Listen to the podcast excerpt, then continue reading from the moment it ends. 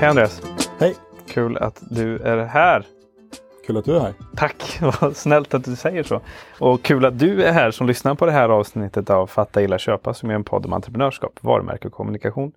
Eh, jag och Andreas, vi är bröder. Eh, vi har startat den här podden för att vi är eh, grymt nyfikna på det här, de här ämnena egentligen och vill gärna dela med oss av det vi tycker och tänker. Jag höll på att säga kunskap men det är så Nej, långt. det- Då får man nog ha kört någon säsong innan. Ja. Liksom. Eh, Det här avsnittet kommer vi ägna åt eh, just varumärke. Och eh, jag har faktiskt bara en fråga till dig idag Andreas. Och det, Mm. Vad menar du när du säger att ditt varumärke är din kunds magkänsla? Det är den bästa definitionen av varumärke som jag någonsin har stött på.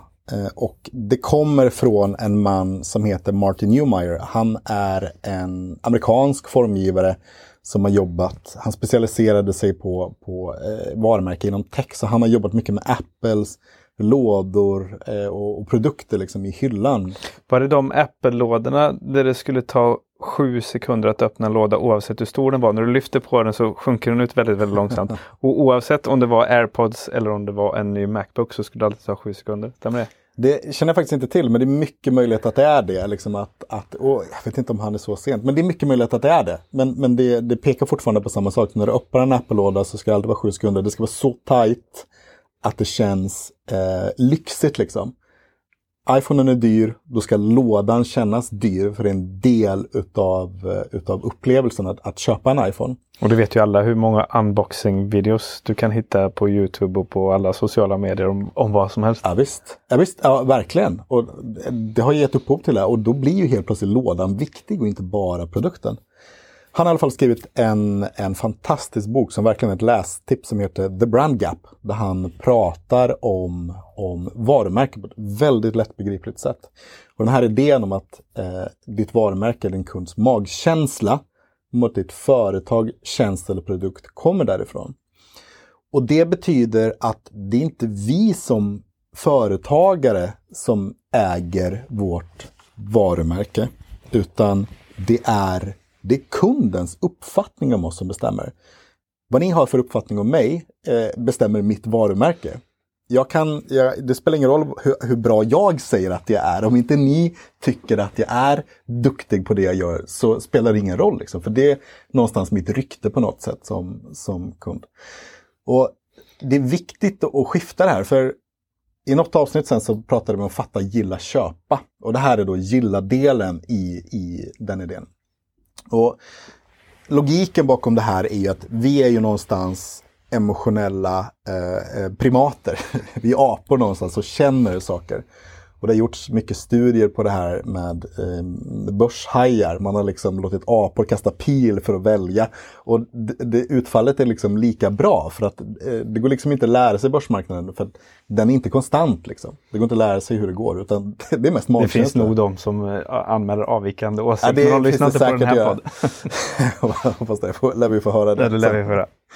I, eh, eh, och, eh, min fru är, är psykolog och eh, hon säger så här, vi tror att vi tar rationella beslut men vi, tar, vi går på magkänsla. Mm. Och så är det. Och i, idag, oavsett vad du producerar, så har du konkurrenter.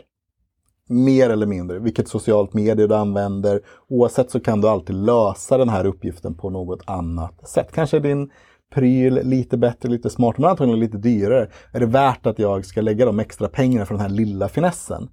När min gamla pryl fungerade lika bra. Nej, men den är ju snyggare. Mm. Och Det här kan man se i skillnad på. Och i modern varumärkesteori så nu i Sverige när vi, när vi är sekulära, vi tror inte på Gud längre och vi har övergett föreningslivet, spelar vi inte fotboll längre, vi har ingenting att organisera oss runt. Så säger man liksom att vi identifierar oss genom de varumärkena vi konsumerar. Något hårdraget men jag köper det för enkelhets skull. Det är verkligen förenklat. Det är verkligen förenklat. Och det kommer ju från allting. Vilken bil du kör. Kör Volvo för det är säkert. Det är svenskt. Eller kör tyskt för det är engineering. Kör italienskt för det är elegant. I princip så är det här exakt likadana produkter. Du fyrhjulingen ratt tar från A till B. Men i stil, säkert. Eller eh, kanske reliable i, i sin tyska engineering. Och det här kommer ju till allting. Tar man liksom ett exempel som eh, rakhyvlar skulle vi kunna ta. Eh, tar man Gillette så är det liksom det största rakhyvelsvarumärket. Typiskt standardiserad män. Och nu har det kommit upp en svensk uppstickare som heter Estrid. Som är rakhyvlar som är till för unga medvetna kvinnor.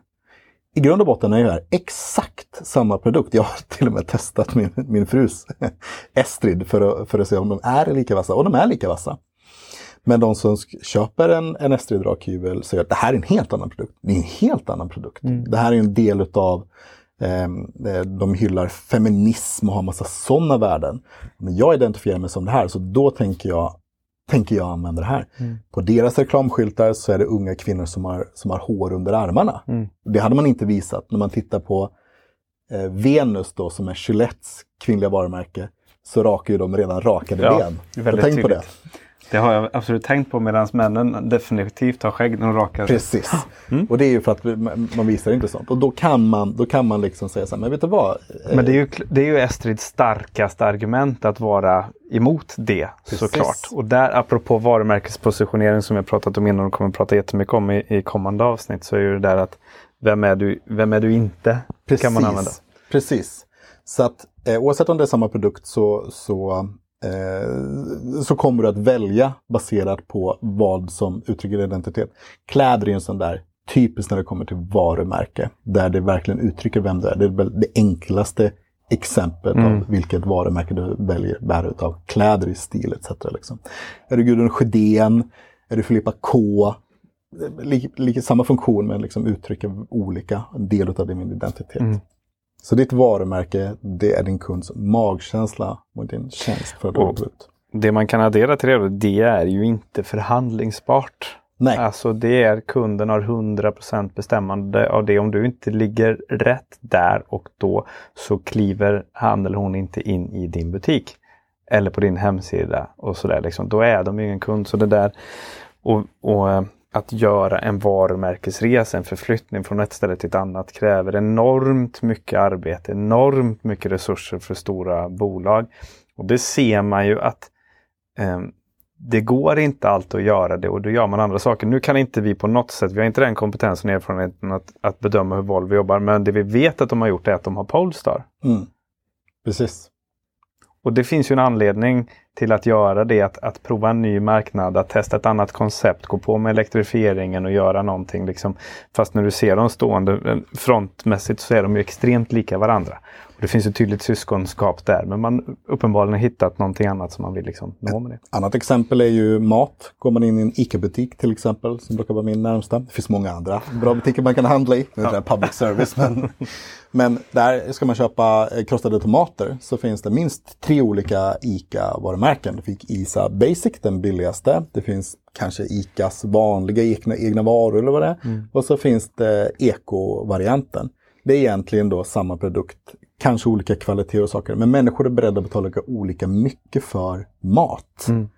Eh, och därför behöver man då se till att det finns samma produkt fast för olika kundgrupper. För de kommer välja baserat på magkänsla vad de är beredda. Och, och, och, det kan ju också landa i lite grann det beslutet vi har tagit. Nu sitter vi och spelar in här idag på Hotell Belora i Göteborg. Som är till de här eh, boutiquehotellen som har en extremt medveten profil och eh, väldigt snyggt och prydligt. Och liksom till, jag höll på att säga tillrättalat men det är det inte. Men det är så otroligt genomtänkt. Så när du kommer in här i lobbyn så får du en känsla som absolut inte är Scandic. Det är någonting helt annat. Och vi valde, vi ville vara här, det ligger bra i Göteborg, vi vill ha den här upplevelsen där man känner att ja, men här inne kan vi köra våra grej, man kan slappna av. Det är, värt, det är värt pengarna, alla pengarna i världen att göra det för vi ska göra den här saken då. Så det också påverkar ju jättemycket och i, i det fallet så blir ju inte pris så viktigt längre. Nej. Precis. För att vi köper en upplevelse, vi vill nå resultat med den här tiden vi spenderar här tillsammans för att starta upp det här poddprojektet liksom och få rätt förutsättningar, rätt stämning. Men så är det ju med all prissättning överhuvudtaget. Det är ju liksom en, en känsla i någon mån. Man värmer ju upp till ett pris. Jag skulle köpa en ny telefon av en stor amerikansk telefontillverkare. det är inte public service, du får säga det. så jag skulle köpa en ny, ny, en, en ny iPhone-lur eh, för att den gamla börjar bli gammal. Och de är ju dyra nu. Så jag har varit inne på den här hemsidan, 1, 2, 3, 4, 5. Och varje gång så blir man så här lite, ja men det kanske, det kanske är värt det jag kanske ska köpa lite mer utrymme på min telefon så jag kan ha ännu fler bilder på mina syskonbarn. Liksom. Så man värmer ju upp till det här priset. Och det, och det har ju liksom min, min, min rationella har, det är fortfarande för dyr telefon. Ja. Det rationella har inte förändrats, men jag värmer ju upp hela tiden magkänslan till att oh, men det är nog värt ändå. Det är nog värt att köpa en iPhone, jag kan ju inte gå över till Android. Jag är ju inte sån. Exakt. Och där har vi magkänslan. Där stannar vi den här diskussionen som kan pågå i evigheter.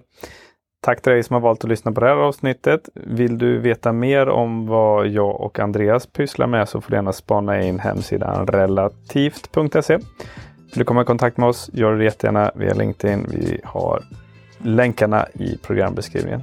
Tack! Tack så mycket!